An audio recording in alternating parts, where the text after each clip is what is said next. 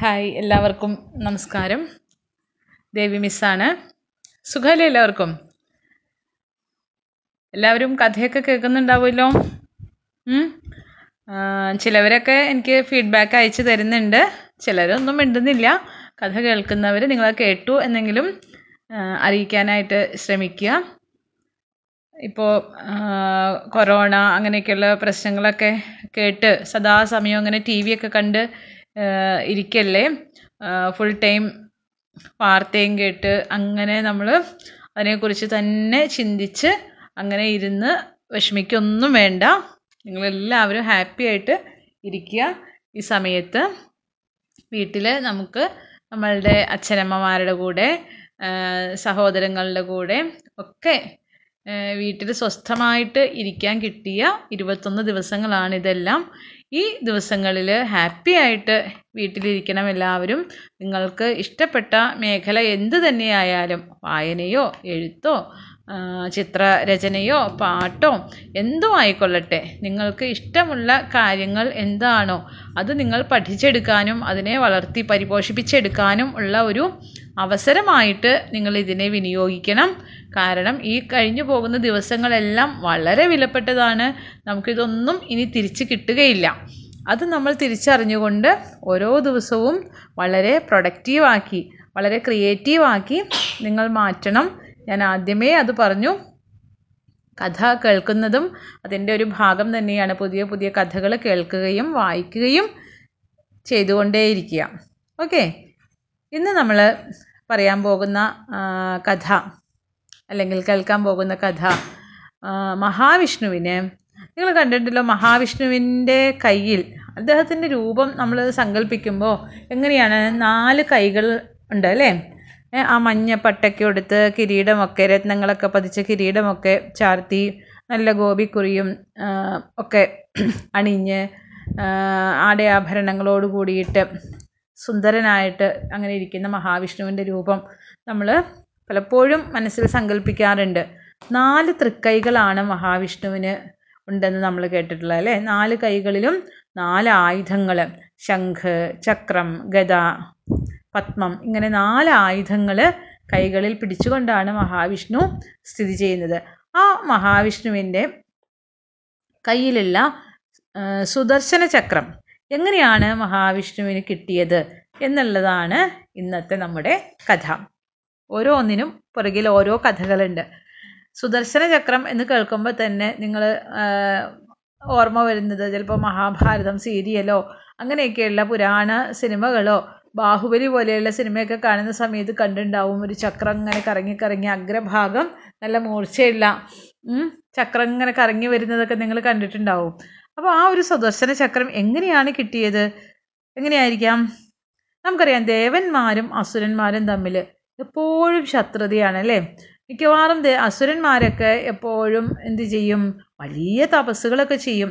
വലിയ തപസ്സുകളൊക്കെ ചെയ്ത് ആ ബ്രഹ്മാവിനെയും ശിവനെയും ഒക്കെ തൃപ്തിപ്പെടുത്തി അവരെയൊക്കെ സന്തോഷിപ്പിച്ച് അവരുടെ കയ്യിൽ നിന്ന് ചില വരങ്ങളൊക്കെ കരസ്ഥമാക്കും.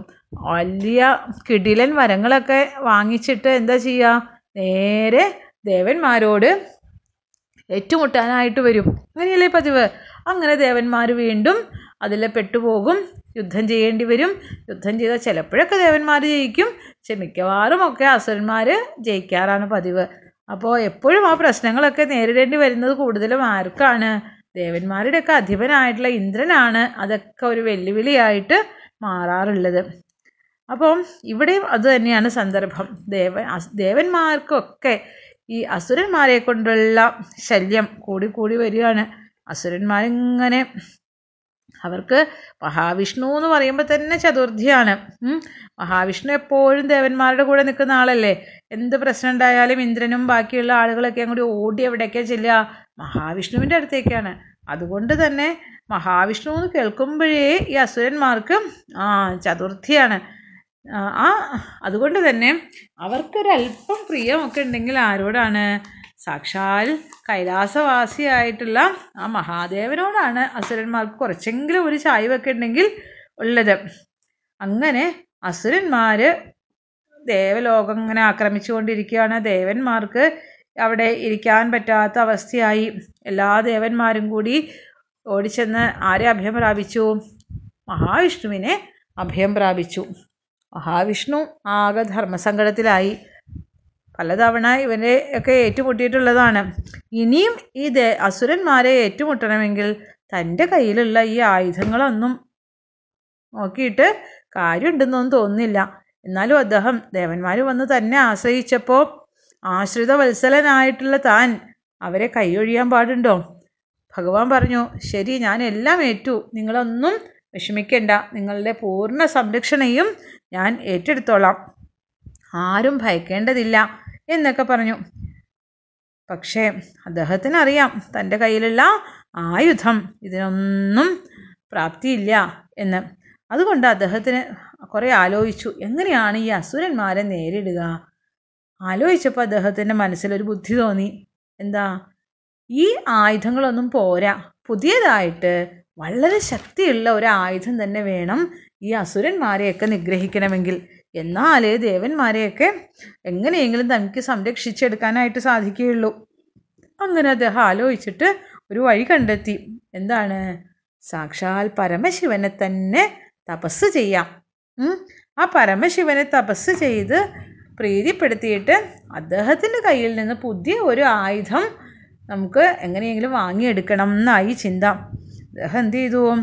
ഒരു പ്രത്യേകം രീതിയിലാണ് തപസ് ചെയ്യാൻ തീരുമാനിച്ചത്. അങ്ങനെ മഹാവിഷ്ണു ആ കൈലാസത്തിലേക്ക് വച്ചടിച്ചു. അവിടെ ചെന്നിട്ട് എന്ത് ചെയ്തു എന്നറിയോ? തന്റെ നാല് കൈകൊണ്ടും രണ്ടാക്കി അങ്ങ് തൊഴുതു. ശിവനെ രണ്ട് രീതിയിൽ അങ്ങ് തൊഴുത് ആ തപസ് അങ്ങോട്ട് ആരംഭിച്ചു. എല്ലാ ദിവസവും ഗംഭീര പൂജകളും ഒക്കെ നടത്തി. ആയിരം വട്ടം ശിവനാമം ജപിക്കും. ഏതാ പഞ്ചാക്ഷരി മന്ത്രം അല്ലേ? ശിവനാമം എന്ന് പറഞ്ഞാൽ പ്രധാനമായിട്ടും ജപിക്കുന്നത് ഓം നമ ശിവായ എന്നുള്ള ആ പഞ്ചാക്ഷരി മന്ത്രം ജപിച്ചുകൊണ്ട് അതൊന്നോ രണ്ടോ തവണയല്ല നൂറ് തവണയല്ല ആയിരം തവണ ഈ ശിവനാമം ജപിക്കും. എന്നിട്ട് ആയിരം വട്ടമായി കഴിയുമ്പോൾ ഒരു താമരപ്പൂവ് ആ ശിവന്റെ പാദങ്ങളിലേക്ക് സമർപ്പിക്കും. അത് കഴിഞ്ഞ് വീണ്ടും ശിവമന്ത്രം എന്ത് ചെയ്യും? ആയിരം വട്ടം വീണ്ടും ജപിക്കും. എന്നിട്ട് അടുത്ത താമരപ്പൂവ് അർച്ചന ചെയ്യും. ഇങ്ങനെ ആയിരം വർഷം പൂജ ചെയ്യാനായിരുന്നു ആര് തീരുമാനിച്ചത്? സാക്ഷാൽ മഹാവിഷ്ണു തീരുമാനിച്ചത്. അങ്ങനെ മഹാവിഷ്ണു പൂജ തുടങ്ങി. ഓരോ ദിവസങ്ങൾ ഇങ്ങനെ കടന്നു പോയിക്കൊണ്ടേയിരുന്നു. പൂജയ്ക്കിരിക്കുന്നതിന് മുൻപ് തന്നെ അന്നത്തേക്ക് ആവശ്യമുള്ള താമരപ്പൂക്കളൊക്കെ ശേഖരിച്ച് കൊണ്ടുവന്ന് വയ്ക്കും. ആയിരം നമശിവായ തികയുമ്പോൾ താമരപ്പൂവ് അർച്ചന ചെയ്യും. ഇങ്ങനെ ചെയ്തുകൊണ്ടിരിക്കുകയാണ്. കഠിനമായിട്ടുള്ള തപസ് ഇങ്ങനെ നീണ്ടു നീണ്ടു പോയപ്പോൾ ശിവനെല്ലാം അറിയുന്നുണ്ട്. ശിവനറിയാം. എല്ലാം മഹാവിഷ്ണു എന്തിനാണ് തപസ് ചെയ്യുന്നത് എന്നൊക്കെ അദ്ദേഹത്തിന് അറിയാം എങ്കിലും ശിവൻ എന്ത് തീരുമാനിച്ചു? ഈ മൂപ്പര് എവിടം വരെ പോകുന്നെന്ന് അറിയണമല്ലോ. ഏതറ്റം വരെ പോകും എന്നൊന്നും അറിയാം എന്ന് വിചാരിച്ച് അങ്ങനെ ഒരു ഊര് ചിരി ചിരിച്ച് അവിടെ ഇങ്ങനെ ഇരുന്നു കൈലാസത്തിൽ പക്ഷേ ഈ മഹാവിഷ്ണു ഇങ്ങനെ തപസ് ചെയ്ത് ചെയ്ത് ഇരി അതിന്റെ ഒരു അവസാന ഘട്ടത്തിലേക്ക് എത്തി. ആ സമയത്ത് ശിവന് ഒരു ചെറിയൊരു കുസൃതി തോന്നി. എന്താ തോന്നിയത്? മഹാവിഷ്ണുവിന് തന്നോടുള്ള ഭക്തിയുടെ ആഴം എന്താണെന്നൊന്ന് അറിയണം. അല്ലേ? തന്നോട് തന്റെ കയ്യിൽ നിന്ന് വരവൊക്കെ നേടാൻ വേണ്ടിയിട്ട് തപസ്സൊക്കെ ചെയ്യുന്നുണ്ട്. പക്ഷേ തന്നോട് എത്രമാത്രം ഭക്തി ആ മഹാവിഷ്ണുവിനുണ്ട് എന്നൊന്ന് അറിയണമല്ലോ എന്ന് കരുതിയിട്ട് ഒരു ചെറിയ പരീക്ഷ നടത്താനായിട്ട് തീരുമാനിച്ചു. എന്താ പരീക്ഷ? ഏ? ഇദ്ദേഹം ചെയ്യുന്ന പൂജ ആത്മാർത്ഥമായിട്ടാണോ എന്നൊക്കെ ഒന്ന് അറിയാലോ. അതിനു വേണ്ടിയിട്ട് ചെറിയൊരു വേല ഒപ്പിച്ചു. അങ്ങനെ അടുത്ത ദിവസത്തെ പൂജയായി. മഹാവിഷ്ണു ആയിരം ശിവനാമത്തിന് ഒരു താമരപ്പൂവ് എന്നുള്ള കണക്കിൽ അങ്ങനെ ജപിച്ചുകൊണ്ടേയിരുന്നു. താമരപ്പൂവ് അർച്ചന ചെയ്തുകൊണ്ടേയിരുന്നു. അങ്ങനെ ചെയ്ത് ചെയ്ത് ചെയ്ത് തൊള്ളായിരത്തി തൊണ്ണൂറ്റി ഒൻപത് പൂവും അർച്ചന ചെയ്തു. തൊള്ളായിരത്തി തൊണ്ണൂറ്റി ഒൻപത് പൂവും അർച്ചന ചെയ്തു. ഇനി ഇനി ഒരു തവണ അല്ലെങ്കിൽ ഒരു ഒരു വട്ടം ആയിരം ശിവനാമം ജപിച്ചിട്ട് എന്ത് ചെയ്യണം? അടുത്ത താമരപ്പൂവ് കൂടി അർച്ചന ചെയ്യണം. അങ്ങനെ ശി വേഗം എന്ത് ചെയ്തു? മഹാവിഷ്ണു അടുത്ത പ്രാവശ്യം എന്ന് പറഞ്ഞാൽ വീണ്ടും ആയിരം വട്ടം ആ ശിവനാമം ജപിക്കാൻ തുടങ്ങി.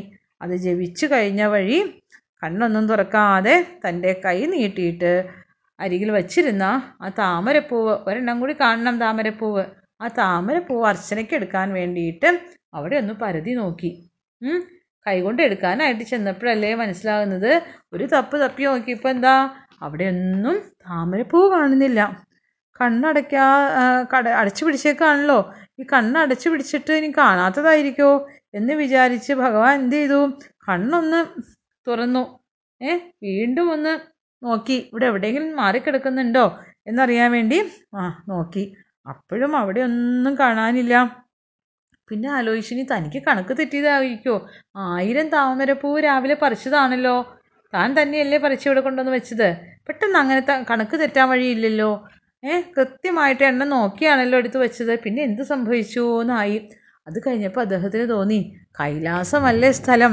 ഇവിടെ പലതും പ്രതീക്ഷിക്കണം. ഈ കൈലാസത്തിന്റെ അധിപനായിട്ടുള്ള ആ സാക്ഷാൽ പരമശിവന് രണ്ട് വികൃതി കുട്ടികളാണ് ഇവിടെ ഉള്ളത് അല്ലേ? ഏ രണ്ട് കുറുമ്പന്മാരായിട്ടുള്ള മക്കളാണ് ഇവിടെ ഉള്ളത്. ഒന്ന് ആ ഗണപതിയും ഒന്ന് അതിനേക്കാൾ കുറുമ്പനായിട്ടുള്ള സാക്ഷാൽ മുരുകനും. രണ്ടുപേരുടെയും കുറുമ്പ് എനിക്ക് പലവട്ടം അനുഭവിച്ച് മനസ്സിലാക്കിയിട്ടുള്ളതാണ്. ഇനി അവരെങ്ങാനും വന്ന് താമരപ്പൂ എടുത്തു പോവാനും സാധ്യതയുണ്ട്. ഇനി അതെങ്ങാനും ഒന്ന് ശിവനോടോ പാർവതിയോടോ പോയി ചോദിക്കാം. നിങ്ങൾ കണ്ടോ? ഈ മക്കൾ വന്നിട്ട് എന്റെ കയ്യിൽ നിന്ന് താമരപ്പൂവ് എടുത്തിട്ട് പോയി. ഗണപതിയാണോ മുരുകനാണോ ഒന്നും അറിയില്ല. അവർ വന്ന് എന്റെ താമരപ്പൂവ് എടുത്തിട്ട് പോയി എന്ന് ചെന്ന് പരാതി പറയാന്ന് വെച്ചാലോ? വല്ല നിവൃത്തിയുണ്ടോ? ഏ ചിലപ്പോൾ കേട്ട വഴി ശിവൻ ഒരു ശാപം തന്നു എന്നിരിക്കും ഏ എന്റെ മക്കൾ അത്തരക്കാരൊന്നും അല്ല എന്ന് പറഞ്ഞിട്ട് തന്നെ ശപിച്ചാൽ ആ പാർവതിയുടെ ശാപവും ശിവന്റെ ഒക്കെ കൂടി വാങ്ങി വെക്കാനുള്ള അവസ്ഥയിലൊന്നും അല്ല താനിപ്പം അല്ലേ? അനുഗ്രഹം വാങ്ങാനായിട്ട് വന്നിട്ട് അവസാനം ഇപ്പം ഇനി ശാപവും വാങ്ങിയിട്ട് പോവേണ്ട അവസ്ഥ വരും. അതുകൊണ്ട് അവിടെ പോയി ധൈര്യമായിട്ട് ചോദിക്കാനുള്ള അവസ്ഥ അതുമില്ല. ഇനി എന്താ ചെയ്യാം? കണക്ക് തെറ്റാനൊന്നും വഴിയില്ലല്ലോ എന്ന് കരുതി അദ്ദേഹം വിചാരിച്ചു ആരോ പൂവ് അടിച്ചു മാറ്റിയത് തന്നെ. ഇനി എന്ത് ചെയ്യാം? ഒരേ ഒരു വഴിയുള്ളൂ ഇവിടെ ഏതായാലും പൂവ് കാണാത്ത സ്ഥിതിക്ക് എവിടെന്നെങ്കിലും ഒരു താമരപ്പൂവ് പറിച്ചു കൊണ്ടുവന്ന് അർച്ചന ചെയ്യണം. അല്ലെങ്കിൽ പൂജയ്ക്ക് വിഘ്നമാവും. അല്ലേ? പൂജയ്ക്ക് വിഘ്നം വന്നു എന്ന് കരുതി കഴിഞ്ഞാൽ എന്താ? ഇനി ആദ്യം മുതൽക്കേ തുടങ്ങണം. ഒന്നേന്ന് തുടങ്ങണം പൂജ. ഇടയ്ക്ക് വെച്ച് അങ്ങനെ നിർത്താൻ പാടില്ല. ഒരു കാര്യം പൂജയൊക്കെ തുടങ്ങിക്കഴിഞ്ഞാൽ ഇടയ്ക്ക് വെച്ച് അത് അവസാനിപ്പിക്കാൻ പാടില്ല. അത് മുഴുമിപ്പിക്കണം എന്നൊരു ചിട്ടയുണ്ട്. അതുകൊണ്ട് ഇത് അർച്ചനയ്ക്ക് സാധിച്ചില്ല എന്നുണ്ടെങ്കിൽ ആദ്യം മുതലേ പൂജ ചെയ്യേണ്ടി വരും. അതിനും സാധിക്കില്ല. കാരണം എന്താ? ഇനി ഒന്നേന്ന് ആദ്യം മുതൽ ജപിച്ചൊക്കെ വരുമ്പോഴത്തേക്കും ആ അസുരന്മാരെല്ലാവരും കൂടി ദേവന്മാരുടെ കഥയൊക്കെ കഴിച്ചിട്ടുണ്ടാവും. പിന്നെ താൻ അവിടെ ചെന്ന് കഴിഞ്ഞാൽ ദേവന്മാരൊന്നും ഉണ്ടാവില്ല. ഏ?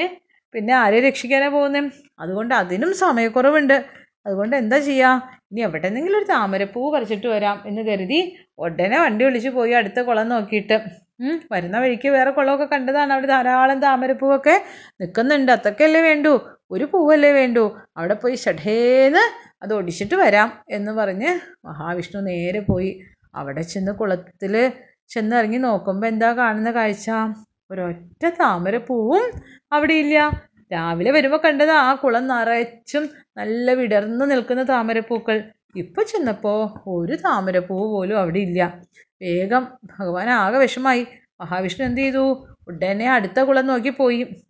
വേറെ ദിക്കിലേക്ക് പോയി. അവിടെ ഒരു കുളം ഉണ്ടല്ലോ. എങ്കിൽ അവിടെ ചെന്ന് നോക്കട്ടെ. അത് താമരക്കുളമാണ്. അവിടെ എന്തായാലും കാണാതിരിക്കില്ല എന്ന് പറഞ്ഞുകൊണ്ട് മഹാവിഷ്ണു നേരെ അവിടെ ചെന്നു. അവിടെ ചെന്ന് നോക്കിയപ്പോഴോ കഷ്ടായി. അവിടുത്തെ താമരപ്പൂക്കളും ആരോ ആരോ പറിച്ചുകൊണ്ട് പോയിരിക്കുകയാണ്. ഒരൊറ്റ താമരപ്പൂവും അവിടെ കാണുന്നില്ല.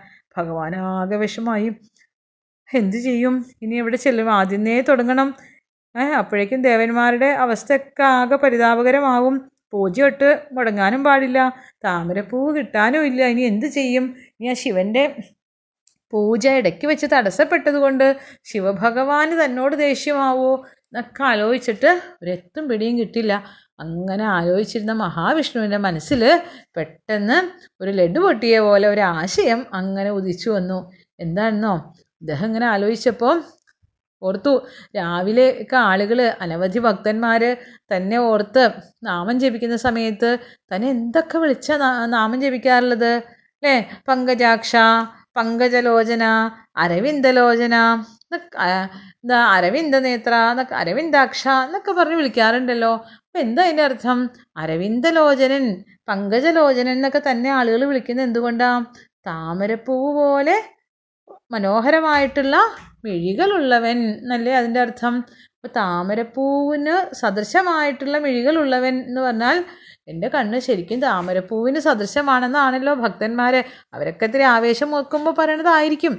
എന്നാലും അത് എല്ലാവരും അങ്ങനെ പറയുന്നുണ്ടല്ലോ. ഒരു കാര്യം ചെയ്യാം. ആ താമരപ്പൂവിന് തുല്യമായിട്ടുള്ള എന്റെ കണ്ണുകളിൽ ഒരു താമരപ്പൂവിനല്ലേ കുറവുള്ളൂ? അതുകൊണ്ട് എന്റെ ഒരു കണ്ണ് എടുത്ത് എന്ത് ചെയ്യാം?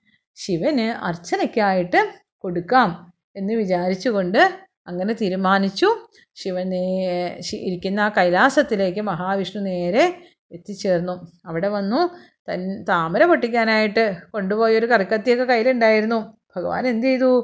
തന്റെ ആ താമര ഇതൾ പോലെയുള്ള കണ്ണുകളിൽ ഒരു കണ്ണെടുത്ത് താമര പൂവായി സങ്കല്പിച്ചുകൊണ്ട് ഭഗവാന്റെ പാദങ്ങളിലേക്ക് അർച്ചന ചെയ്യുന്നു എന്നങ്ങ് സങ്കല്പിച്ചു ഉടനെ ആ തന്റെ കത്തി കൊണ്ട് ഒരു കണ്ണങ്ങ് കുത്തിയെടുക്കാനായിട്ട് ഓങ്ങി. അങ്ങനെ തുടങ്ങുന്ന സമയത്ത് ശിവൻ ഇതെല്ലാം കണ്ടുകൊണ്ടിരിക്കുകയാണ്. ഈ താമരപ്പൂ അടിച്ചു മാറ്റിയത് ആരായിരുന്നു?